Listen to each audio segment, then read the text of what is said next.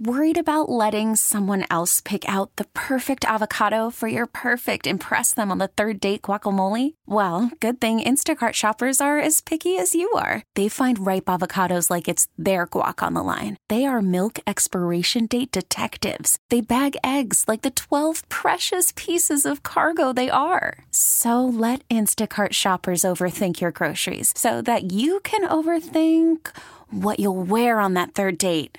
Download the Instacart app to get free delivery on your first three orders while supplies last. Minimum $10 per order, additional term supply. Okay, today at the Comedy 1031 bar, we have Joe List here to play a few games. Good morning, Joe. You come across v- very sincere. I feel very like welcomed here. Oh. I feel like you guys are actually happy to have me. We are. We legitimately are. Well, see, I'm the most interesting person in the building, so anytime someone new comes in, I'm like, oh my gosh, yay. I'm s- slightly hurt because I feel like I'm also interesting, and we haven't really interestinged off yet. There could be some sort of competition to see. Like you've Who's just the most declared interesting? yourself the most All right, interesting, which so- I think is a little. We're going to have an interesting Presumptuous. off. I need you to just rapid fire. We're going to go back and forth and talk about interesting things about ourselves. Now, can we lie, or does it has to be like kind Well, of I real? won't know if you lie. I speak fluent French, Mon Dieu, je parle français, mais un peu. so you've already won. You actually I have. speak French. I have, just a bit. I've been to Paris three times. I went last year for the uh, the big tennis tournament. And you didn't pick up any French while you were there? No, I tried to learn. I took that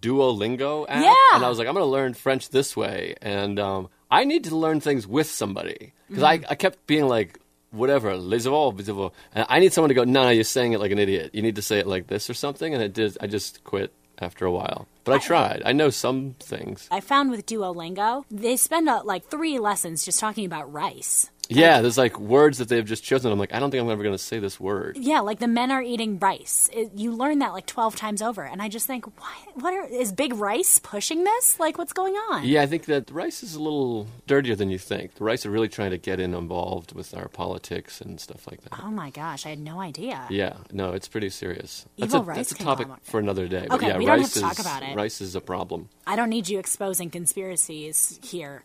That's not what we do. But let's just say rice is listening. Okay. They're always listening. Yeah. So, what we do here is uh, play bar games. So, we are going to play the game Never Have I Ever. Oh, interesting. Wow, this is similar like to like the who's more interesting game. It kind of is, yeah. Yeah. Basically, I just like to compete with famous people to somehow prove I'm better. I don't know. My therapist and I are working on it. Great. I also have a therapist. The fact that you just called me famous or implied that I'm famous is the nicest thing anyone's ever said to me. Aw, Yeah. I'm just full of compliments. I today, really then. appreciate it. I mean, you've been on national TV, so you win. Yeah, the problem is being on TV does not result in fame anymore. Like if this was 1985, I would be famous, but now you do the Tonight Show, nobody even calls you, Oh. including my parents.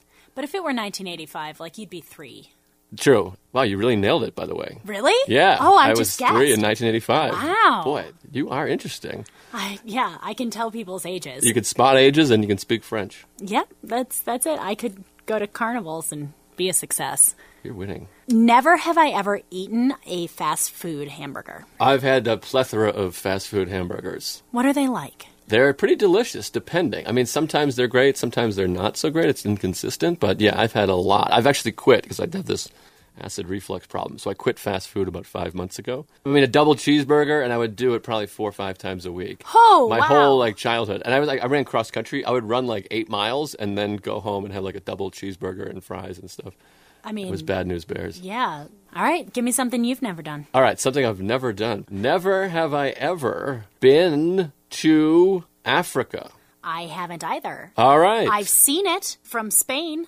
Oh, I think it was from space, No, which would have no, been like, we got to talk that would about be cool. your space Yeah, exploration for the space rest travels. of the time. I led with I know French, but I've been to space. You want to go? Is that I'd like to go to Africa. I'd like to do um, Kilimanjaro. That's like the big mountain there. That seems like it would be fun. Yeah, yeah. But anyways, no, I've never been there, and it seems like oh, also South Africa. My wife was born in South Africa. no way? Yeah, my wife's African American.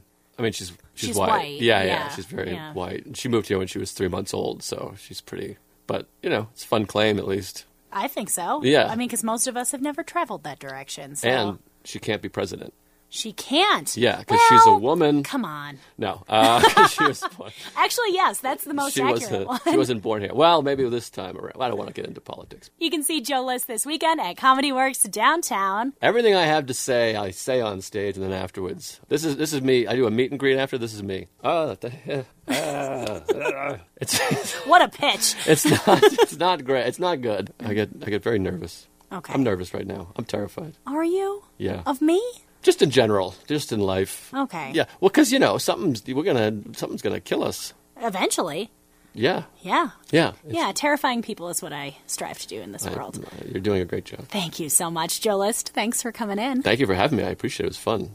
This episode is brought to you by Progressive Insurance. Whether you love true crime or comedy, celebrity interviews or news, you call the shots on what's in your podcast queue. And guess what?